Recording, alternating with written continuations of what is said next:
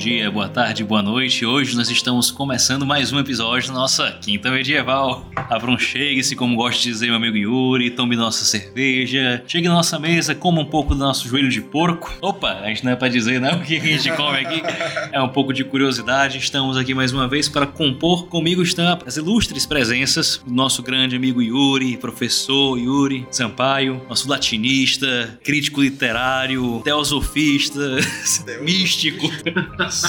Rosacruciano. Rosacruciano. E do, e do outra ponta nós temos aqui o nosso grande amigo, piloto, historiador, Arthur Hentz. Arthur é alemão, é, digo, é, digo de família, é de origem alemã, vindo do sul diretamente aqui para o Ceará, essa terra maravilhosa, terra da luz. Vai nos iluminar aqui com alguns conceitos históricos, alguns conceitos de, como posso dizer, filosóficos, um pouco de tudo que o conhecimento do homem é vasto, o homem tem sete, sete profissões diferentes e vai poder nos ajudar bastante. Hoje com um tema bastante interessante e eu, vocês já me conhecem, Nicolas Martins, estou hoje mediando para falar sobre cinema. O sonho dele mediar, né? Hoje nós permitimos que ele realizasse. Isso, hoje finalmente eu consegui roubar esse microfone.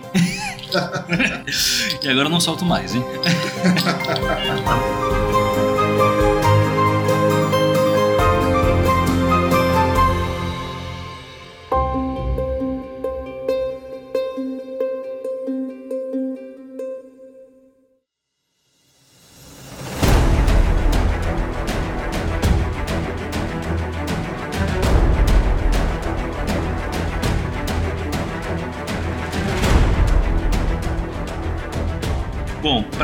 sobre a sétima arte, a Ars Miranda, grande revolução da técnica do século XX, estamos hoje tratando sobre alguns, desde uma parte mais técnica sobre a questão da, da coloração, da, do ângulo e da, da sonoridade, até questões propriamente do medievo, da representação medieval, dos filmes que trataram sobre o assunto, para discutir tanto a função como a eficiência que esse meio tem teve ou adquiriu com o passar dos anos. E para começar a nossa belíssima discussão, vou passar a palavra para o nosso amigo Yuri. Diga lá, Yuri, que nós podemos tratar sobre cinema. Saudações aqui a todos. Nosso papo hoje vai ser bem, bem bacana, bem interessante, porque há um gosto assim mais universal hoje em dia do que o cinema, né? As pessoas realmente se mobilizam. Assim, é difícil você encontrar alguém que não, não goste, não aprecie assistir alguma produção, seja na televisão ou, ou mesmo na, na, telona, né? Tem um, um, um, apreço, né? Gostam ali. Sempre tem algum filme que marcou ali a, a uma época ou que tenha, que traga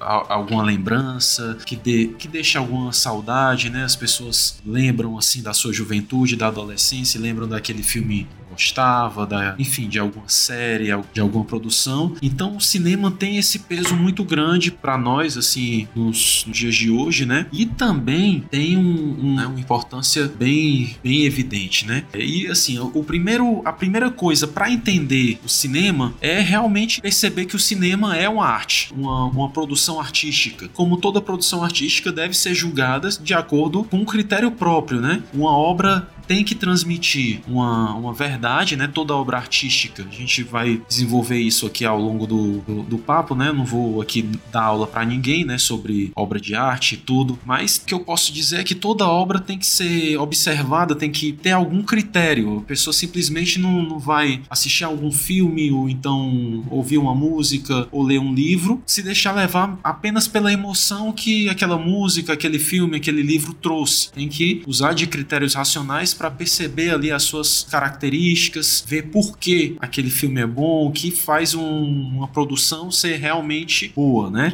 Mas professor, você que é um especialista de linguística, de fala, de português, qual é a relação exata que nós podemos ver assim de arte e comunicação? Eu explico assim, a arte ela deve procurar uma comunicação mais ampla, deve ser algo para elites culturais, ela não precisa comunicar nada além, sei lá, só do interesse do artista. Como é essa relação em linguagem linguagem e arte? O primeiro ponto é que a arte, uma linguagem, né? O que é, que é uma linguagem? A linguagem é uma forma, é um, é um signo que representa uma realidade. Quando eu falo, por exemplo, quando eu utilizo a palavra mesa, né? A palavra mesa ela tem quatro letras, M-E-S-A, português, mas ela representa, essas quatro letras representam um conceito de mesa, representam uma imagem que eu formo na minha cabeça do que a mesa é, né? Então o ser humano se comunica com outros através desses signos. Afinal, se eu fosse trazer a, a mesa real para toda conversa sobre mesa que eu falasse com alguém, né? Não seria possível.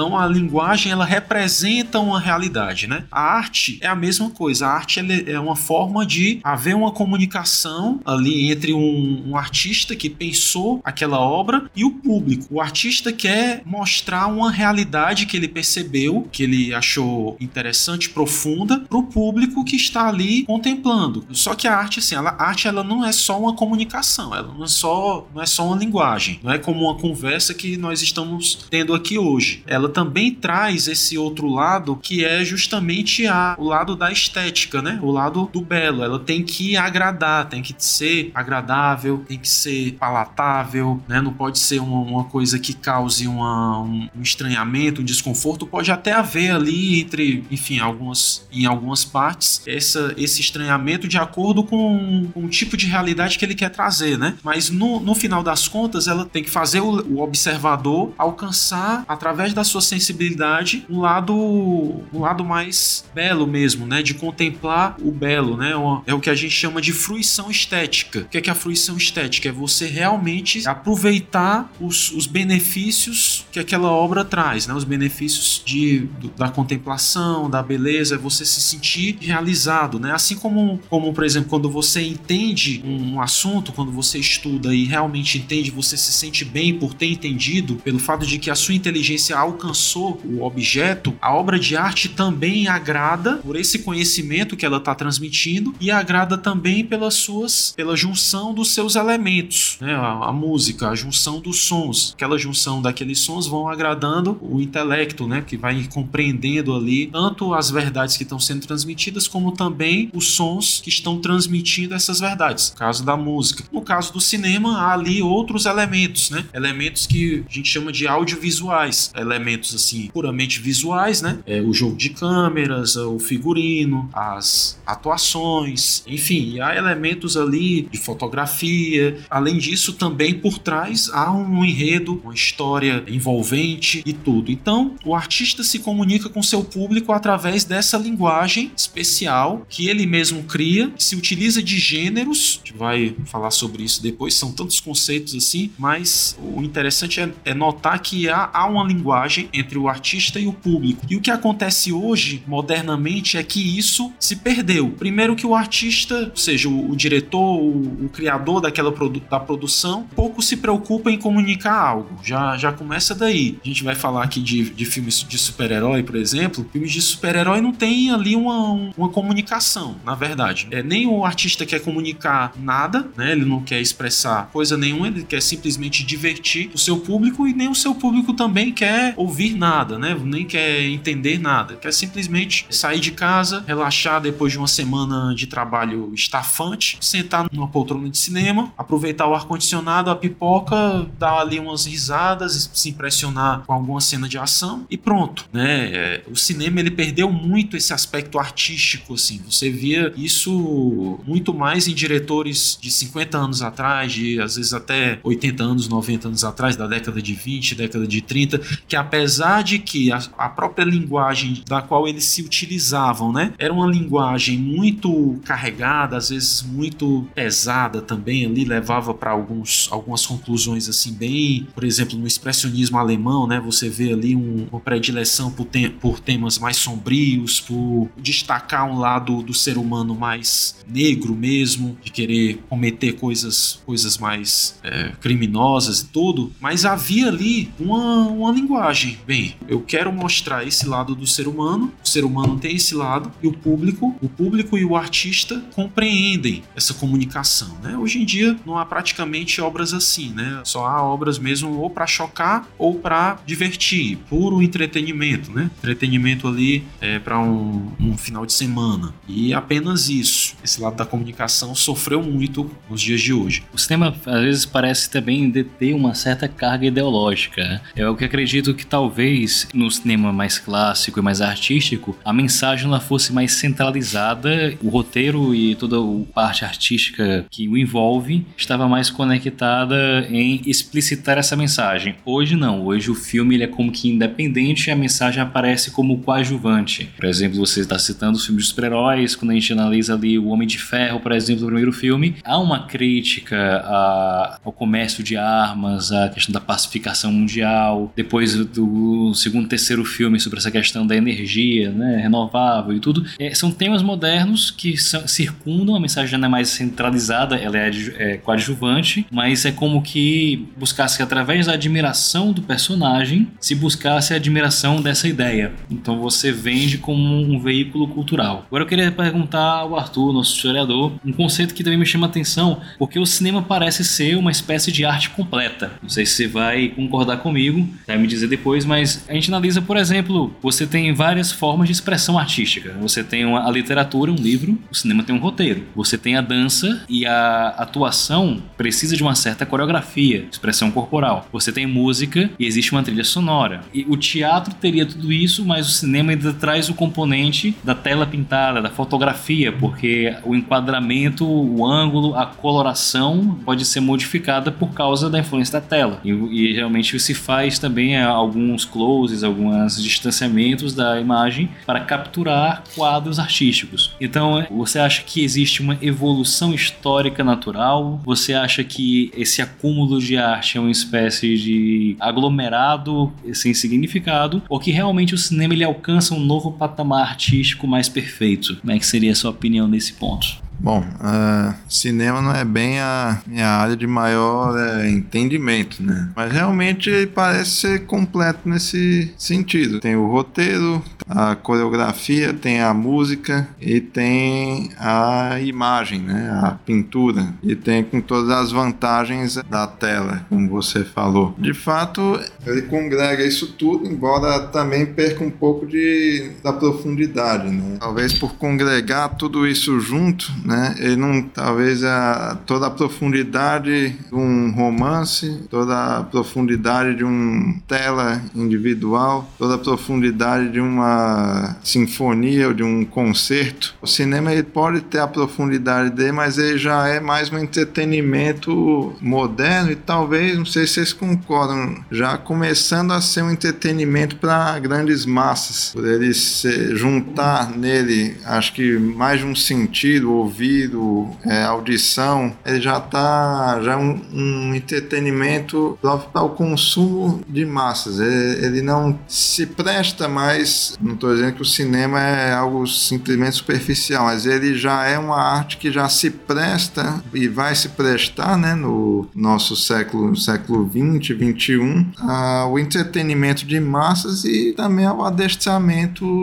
de uma é, cultura já massificada, né, que é cultura cultura de massa já não é propriamente uma cultura popular, né? Mas sim uma coisa que é oferecida para você, né? Para sua degustação, digamos, a cultura de massa, ela é como que aquela lasanha de micro-ondas, né? Que você esquenta ali e serve, diferentemente de uma lasanha elaborada desde a massa, né? E, e o recheio. O cinema nesse sentido é assim, como veículo de transmissão de, de novas ideias, novas ideologias, ele é bem. Ele cumpre essa função de modo mais eficiente, mais rápido. Não, muito interessante esse ponto, mas assim, você acha que essa, essa realidade revolucionária se deve mais à natureza do cinema de modo geral ou é uma apropriação, né? A gente sabe que tem uma influência forte da escola de Frankfurt, de Adorno, Horkheimer, essa galera que funda Hollywood já nessa, nesse pensamento, porque o que você fala sobre sobre esse, esse miojo, essa,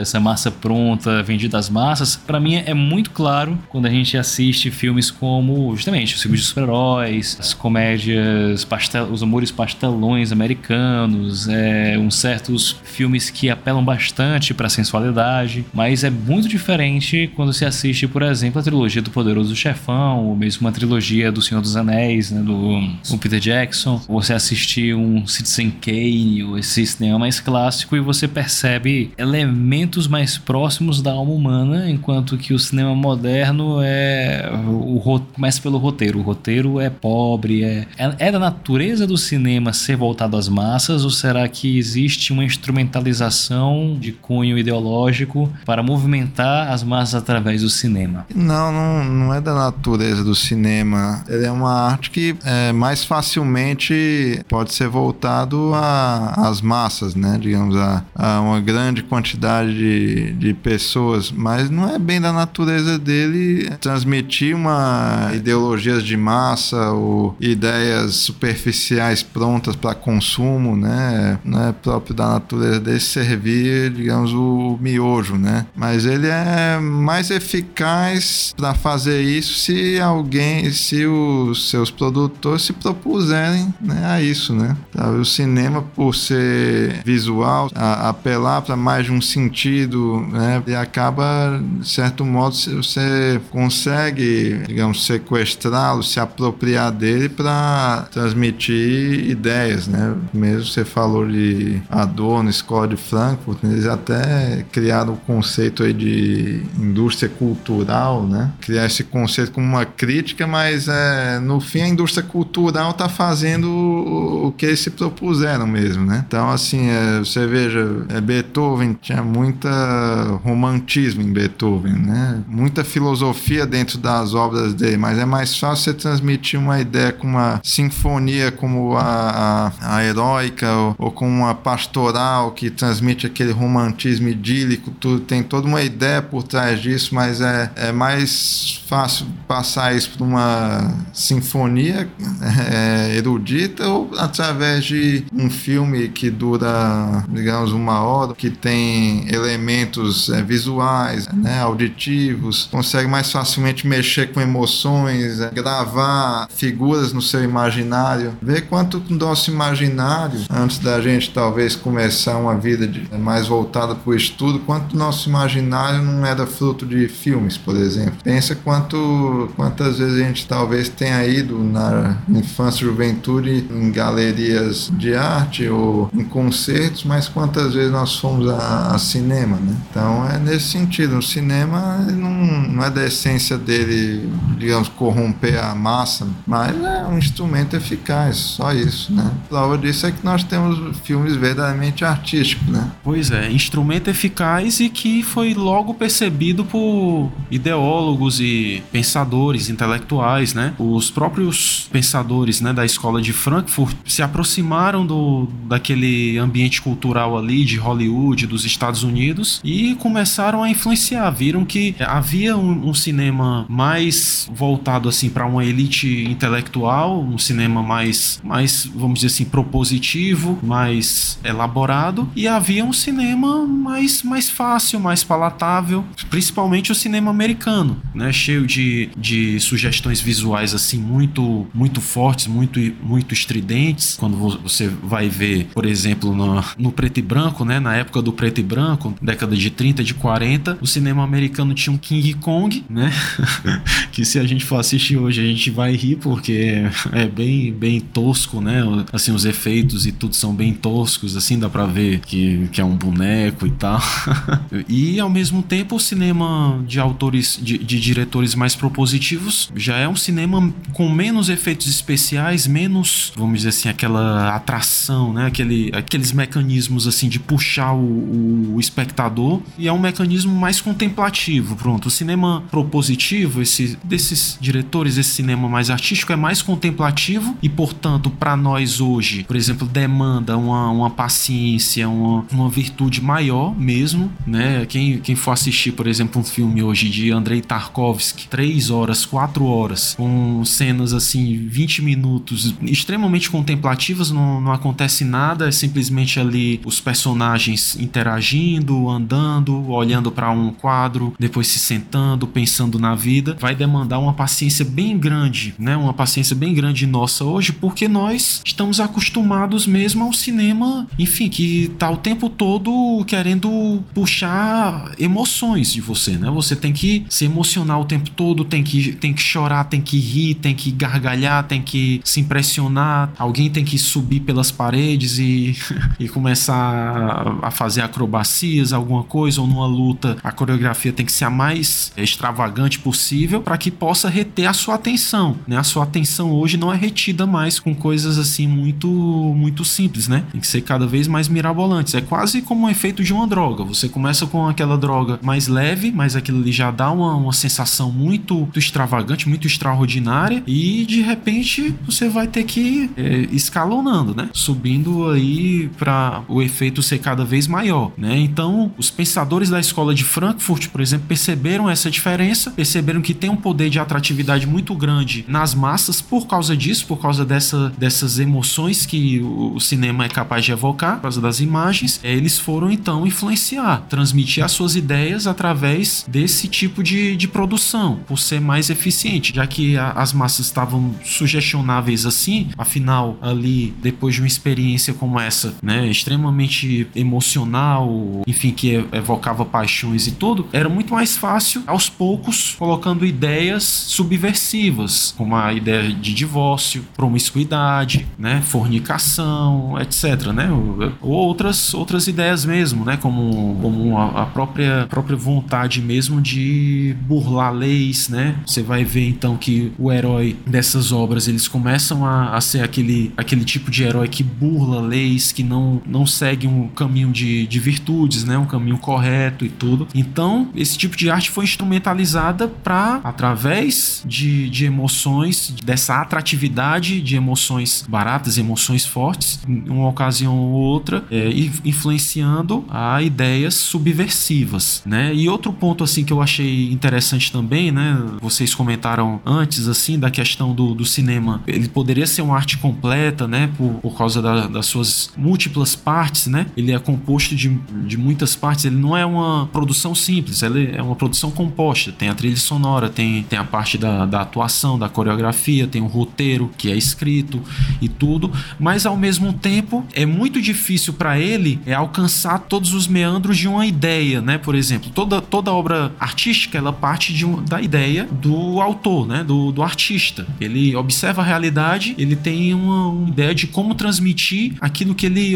observou. E aí, por exemplo, em um livro você tem justamente é uma possibilidade maior de apresentar essas ideias de uma maneira mais ampla, de uma maneira mais completa, né? Por exemplo, citando exemplos assim mais factuais, né? Um Edgar Allan Poe. Edgar Allan Poe escreveu escrevia contos de, de terror, de suspense, de mistério. E aí o Edgar Allan Poe, no, nos seus contos, ele disseca os meandros da alma humana, os meandros ali dos, dos sentimentos, dos traumas, e, enfim, de, todo, de todas as impressões que uma pessoa pode ter de, diante de um fenômeno, né, de um fenômeno que parece sobrenatural, mas não é, além também da, da dos rancores, dos sentimentos, etc. Muito bem, há toda essa riqueza num, num conto do Edgar Allan Poe, num conto ali de às vezes 3, 4 páginas. Você lê ali em 20, 30 minutos. Numa obra cinematográfica, para adaptar um conto como esse, esses meandros muitas vezes não vão ser possíveis de, de serem colocados numa tela, né? Como é que você vai explicar pro espectador sem o narrador que ele tá ali naquele momento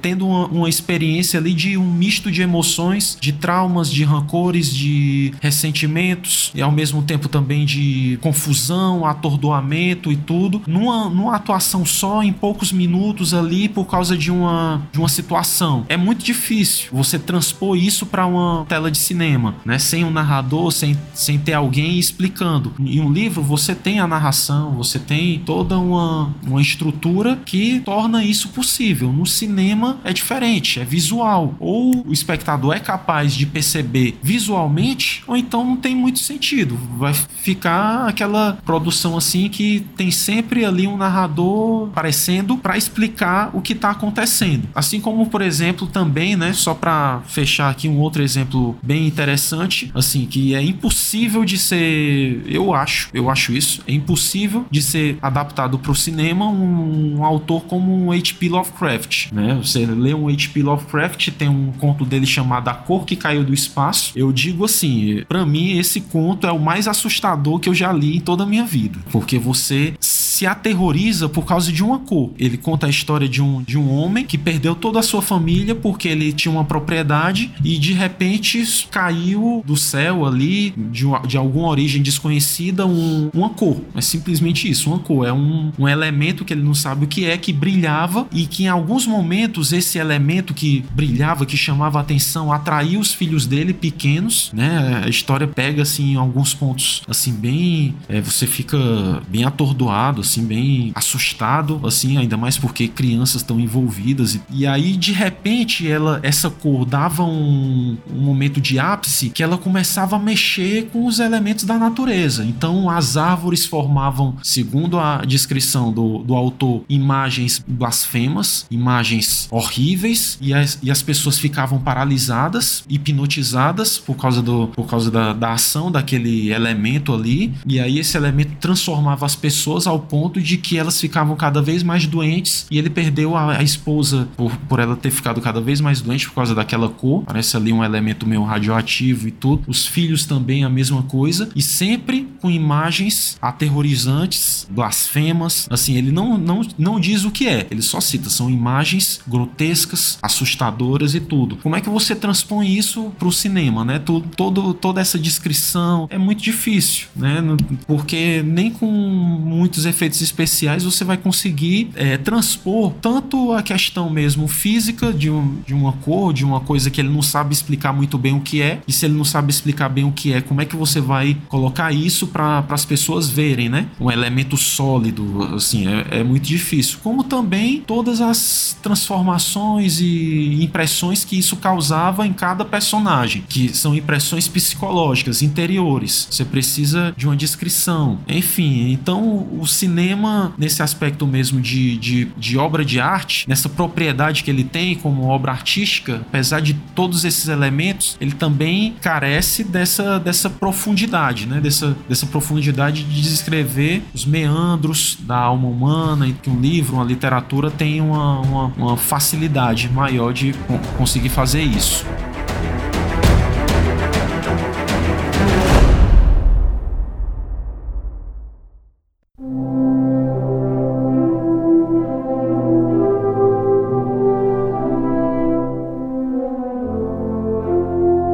Interessante você falou agora sobre a impossibilidade de adaptação, mas se a gente passasse para falar sobre as adaptações feitas pelo cinema, eu consigo pensar em alguns filmes aqui, por exemplo, tento identificar o que seria talvez, não sei, mais danoso ou mais eficaz, se é a ideia bem feita mal adaptada ou a ideia ruim bem adaptada. Por exemplo, O Nome da Rosa. O Nome da Rosa é um filme fantástico. A obra literária é complexa. Humberto Eco é um autor erudito a ideia por detrás, que é a vitória do nominalismo, cientificismo contra a filosofia católica, é uma ideia ruim e ela é bem adaptada e consegue prevalecer por causa da obra. Outras obras já têm uma ideia muito eloquente. No, o julgamento de Santa Joana d'Arc, por exemplo, tem um roteiro fantástico e você se depara com vários pequenos erros de época, de adaptação das roupas do, dos religiosos. É algo parecido um, um Bergman quando faz o sétimo selo para se manter ali nessas interpretações da Idade Média, né? Você tem a, a ideia principal que é a reação do homem diante da morte, mas as pessoas elas querem ver a, o xadrez e a peste e parece que se perde um pouco na própria produção. Nesse aspecto, o que deveria prevalecer para um cinema ser de qualidade? Seria o, a capacidade adaptativa dele de representar a ideia ou a ideia simplesmente ser comunicada, mas ser uma ideia grandiosa? O que, que seria ali dentro das representações que a gente coloca? e tipo filmes que você pode indicar também os dois, né? Que vocês gostam particularmente e gostam porque conseguem transmitir uma certa noção, ou realidade ou representação do que seja. Primeiro, a gente tem que gostar do cinema pelo que ele é, né? O cinema é um, é um gênero artístico, né? Então, o cinema ele tem que ser artístico, ele tem que, tem que ter essa, essa linguagem artística, né? Por exemplo, algumas das minhas ressalvas que eu, que eu faço em relação a alguns filmes que, apesar de serem filmes assim que transmitem uma, uma boa ideia, uma, enfim, como o pessoal fala, né, uma boa mensagem, é que são filmes simplesmente assim, panfletários ou, por exemplo,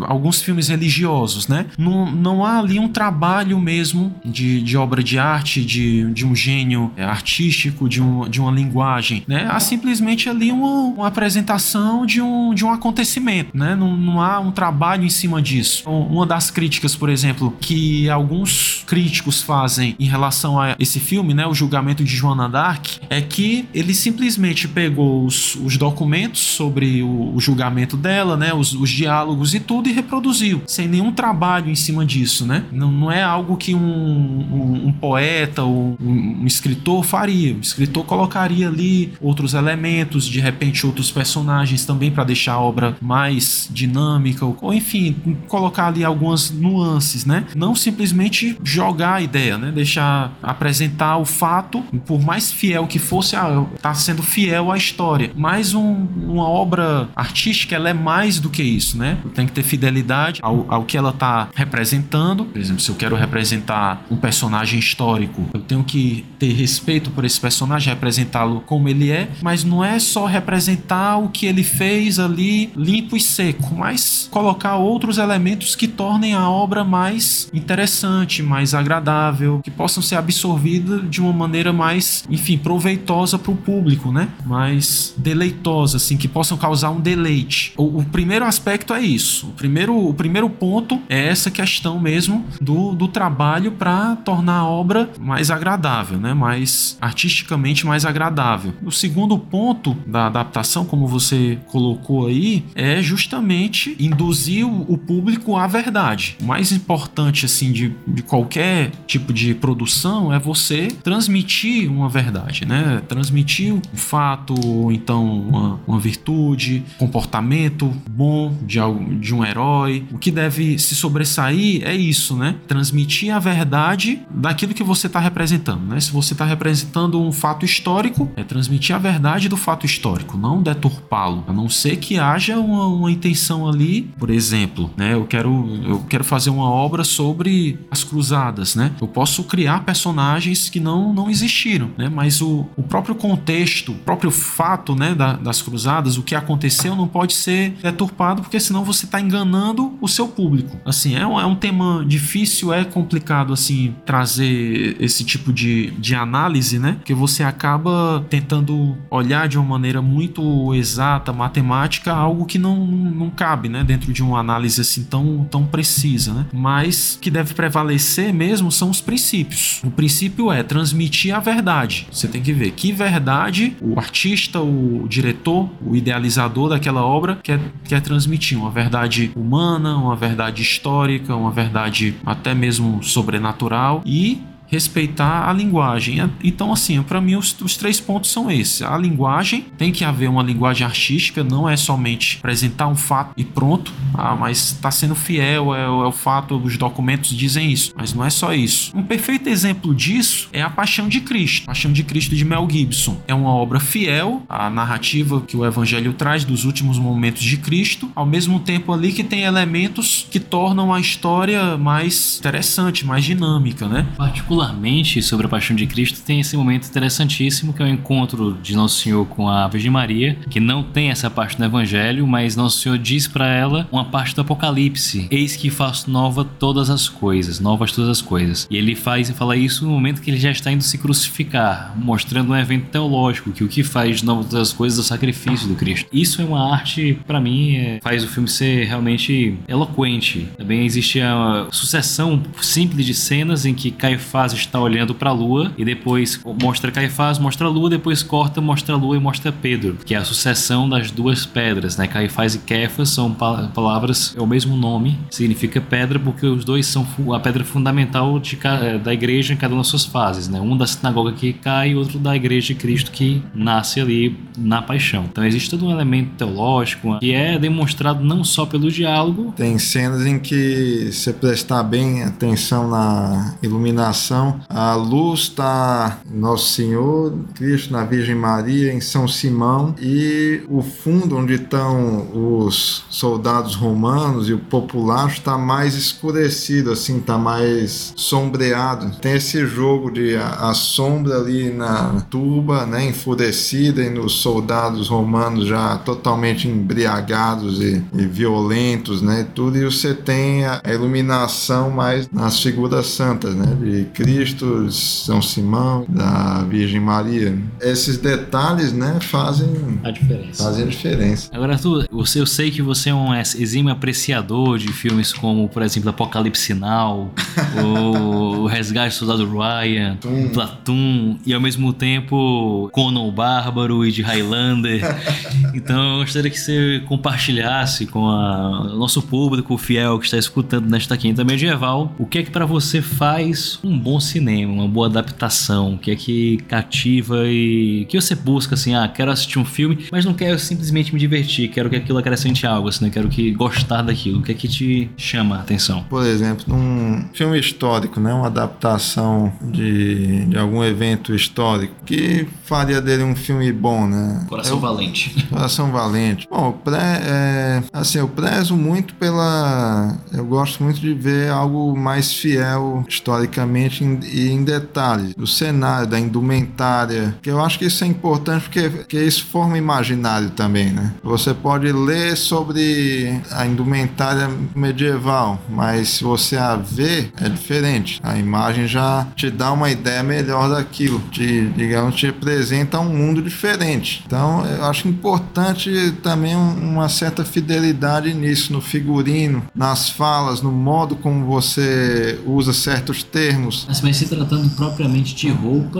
eles não costumam ser tão fiéis assim. Não, né? não costumam, tudo, né? Tudo é couro, tudo é sombrio, tudo é frio. É Exato. Cores frias e na realidade o medieval era muito cor, de cores quentes. Né? Muito né? cores quentes. É como eu até. Você vê as cores da Idade Média, se você quiser, veja uma iluminura. As cores eram, eram variadas, podiam, o, às vezes, não ser o vermelho, não ser tão é, esse vermelho como é de, de hoje, porque a tinturaria também tinha tecidos, tinham suas limitações, tudo, mas havia um colorido, as cores estavam presentes nas roupas de determinado ofício, de determinadas confrarias, havia uma variação muito grande. Você veja, por exemplo, a Inglaterra puritana, todo mundo só vestia preto, né, uma, uma gola, um colarinho branco, e você vê também aquela Europa anterior do século 14, 15 que tinha um colorido muito maior, né? E falta disso um pouco. Não, não cheguei a assistir esse tal de Game of Thrones, mas você pega às vezes um desses filmes assim mais pastelão que se passa numa idade média, não sei. É como você diz, sempre couro, é sempre sombrio, cinzento. Como é que usava couro no inverno? Como é que você se aquece com couro? Couro é extremamente frio. Até vi nesse série Vikings aí as roupas. Eu não entendo como é que alguém passaria o inverno escandinavo usando aquelas roupas ali, aqueles cortes de cabelo, cabelo raspado, quando na verdade o cabelo era um protetor natural. Eu sei, aí você passa a imagem sempre feia, né? E você não está sendo apresentado para um mundo, sei lá, medieval. Você está sendo apresentado para um mundo que não era isso. Era um um mundo feio, clichêzinho, que tem que mostrar uma coisa pobre, digamos, sombria. Né? Então, assim, essas coisas importam. Importa a fidelidade aos fatos, porque, assim, você está retratando um fato histórico, então você começa a ter uma responsabilidade. Ou então, faça um filme puramente de fantasia. Mas se você vai retratar um determinado evento, momento da história, você tem responsabilidade de ser fiel fiel àquilo. E segundo é você, você, digamos, transmitir algum valor bom, né? Positivo. Então, se você conseguir aprender, caso de um filme histórico, você conseguir aprender um valor da época e, e mostrar aquilo para o público, né? E com isso se valer de recursos, desde um bom um ator de qualidade que tem uma boa atuação e um bom roteiro, estaria ótimo. Poderia ser um bom veículo para abrir seu horizonte imaginativo, né? Mas infelizmente não é o que a maioria dos filmes assim fazem, né? Então você assim concorda, por exemplo, com a posição de alguns diretores modernos? É, mais recentemente tem expressado, né, como aquele que fez a Tentação de Cristo, o irlandês, o é o Scorsese. Scorsese. É que falaram agora, por exemplo, que esses filmes de heróis que lançam não são cinema, porque eles estão acabando com o mercado cinematográfico, estão destruindo tudo. Mas você vê que você é fã, por exemplo, de Conan Bárbaro. Então, assim, que diferença você enxerga entre um filme de super-herói moderno e o Conan? É, só não poderia dizer porque eu nunca vi nenhum filme de super-herói moderno. Eu assisti o Batman do Nolan, né? Trilogia. É só, só isso mesmo. E Conan, claro, Conan é um entretenimento, né? Conan, qual é a melhor coisa da vida? Massacrar, é, os, seus inimigos, os seus inimigos. Ouvir, ouvir o grito de, desesperado de suas mulheres. e Conan é, é, entretenimento, apesar da trilha sonora ser fantástica, né? Feita pelo Basil Poleduros, né? É entretenimento, né? Arnold Schwarzenegger é sem saída do... Pump Iron, né? Fisiculturismo. Fisiculturismo. É, é uma ódio à masculinidade. Esses personagens bem bizarros, né? Uma mulher que aparece só pra fazer par com ele, que a única função é ser bonita, né? Exato. O cara segurando uma espada assim que você pensa que aquilo deve ter uns 10 quilos ali. Totalmente irreal, né?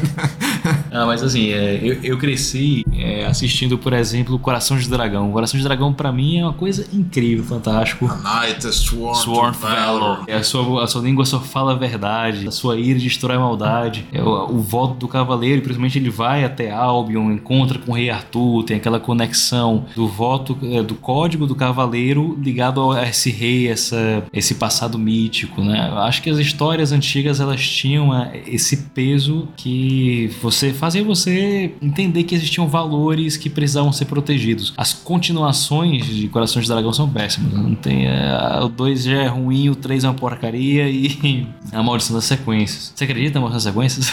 Olha, se tratando de The Young Pope, acredito. The Young Pope se pode dizer o que se diz do Brasil, né? Uma, uma vida toda que poderia ter sido não foi. Pois é, e, e assim, é, é, legal você ver. Hoje em dia falta mesmo trabalhos assim mais elaborados, que tem ali um, um, índice, vamos dizer assim, índice de autoria, uma originalidade, né? Em obras assim de, de cinema. Você só tem justamente o entretenimento. A questão é que antigamente você tinha um entretenimento, o um entretenimento, claro que, que já tava, já tinha muita, muita subversão, né? Já era instrumentalizado, mas ao mesmo tempo tinha um entretenimento que não era instrumentalizado, né? Que é o que a gente chama, por exemplo, dos brucutus, do Stallone, do Schwarzenegger, do Van, Van Damme. Stallone Cobra é, é uma pérola do cinema. Ah, não, e outra coisa, só preste a assistir dublado. É. Você vai ver, seu porco! O bom é a pausa que tem. Né? Nós viemos para subverter o capitalismo, seu porco! Aquela fala de impacto, né? Tem que ter uma pausa, seu porco, seu idiota e tudo. É, então, assim, a, havia. Você é a doença e eu sou a cura.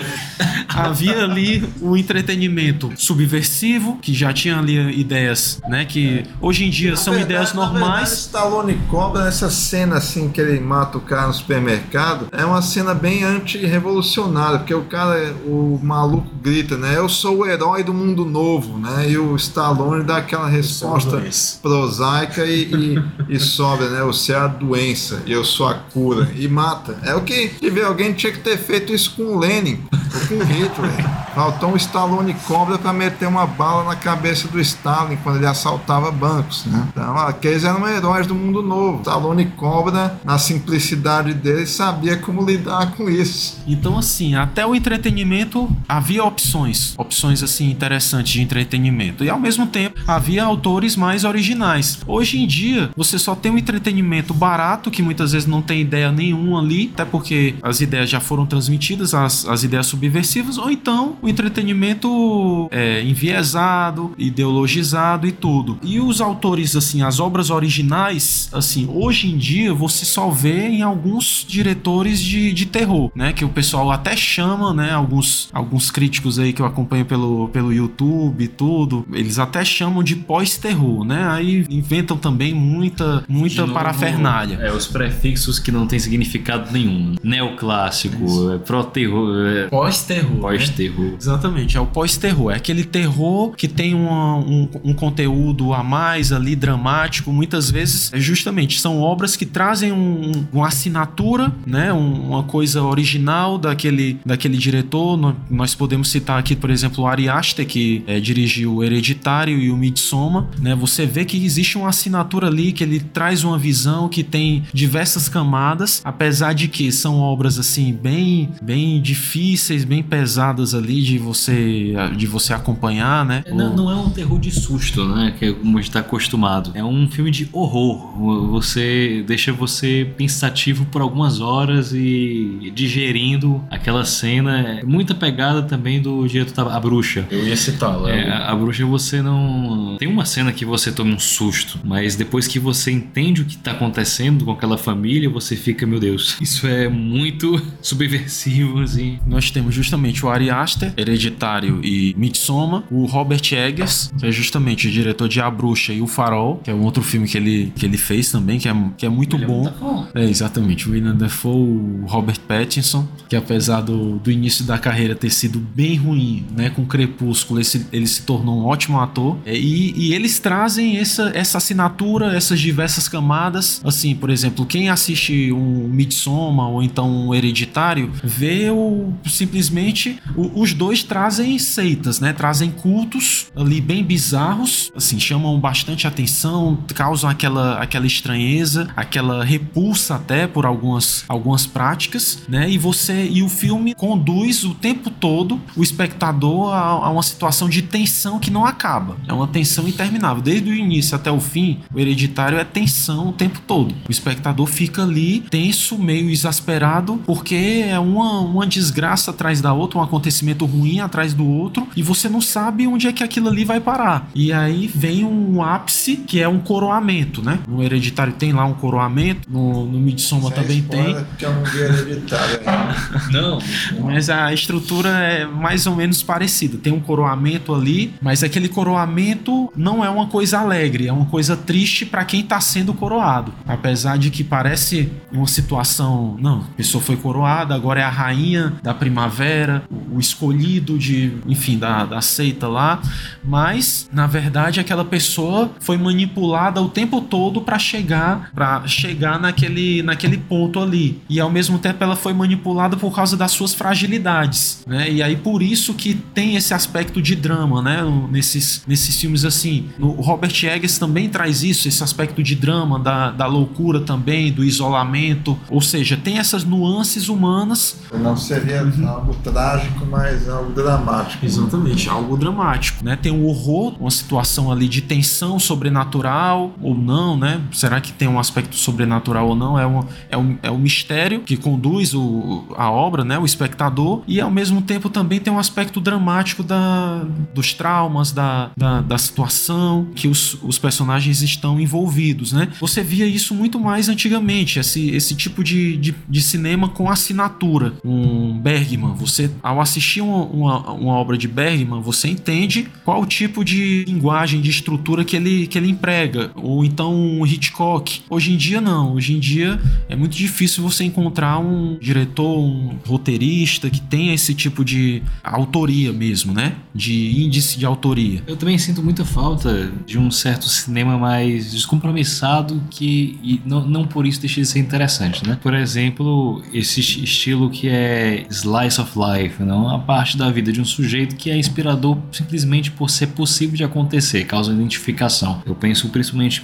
em Rock, o primeiro, né? Que foi o que deu fama e tirou o Stallone da, da situação negra da vida. Mas quando você pega a estrutura do filme, é muito simples. Um boxeador que, que para poder sustentar a vida trabalha como cobrador de uma agiota tem a chance de lutar contra o campeão mundial de pesos pesados e aquilo dá um objetivo e modifica a sua vida. No coragem, ele consegue casar com a menina que ele gosta e tal. E no final, ele consegue. Não é bem que ele vence, né? Ele resiste à luta até o final. Não é nocauteado. E aí mostra uma resiliência, mostra é, que apesar a dureza da vida fez com que ele resistisse até o final. Depois Rock vai virar um, uma exalogia de superação e tudo, mas o primeiro filme ele não tem essa, essa, essa pegada. Ele tem uma pegada muito a vida de um sujeito comum. E você vê que ele é um, um cara moralmente muito correto, apesar de. É, são as contradições da vida, né? Ele cobra dívidas para um agiota, mas quando ele tá passeando na rua e vê uma menina é, junto com um, rapaz, um bocado de rapazes, tarde da noite, ele vai levá-la para casa porque uma moça não é pra ficar falando palavrões e tá aquela hora fora. Ele se preocupa com as pessoas. E aí você ele ganha com isso a sua empatia. E é um filme que ah, não precisa de grandes ideias. Basta eu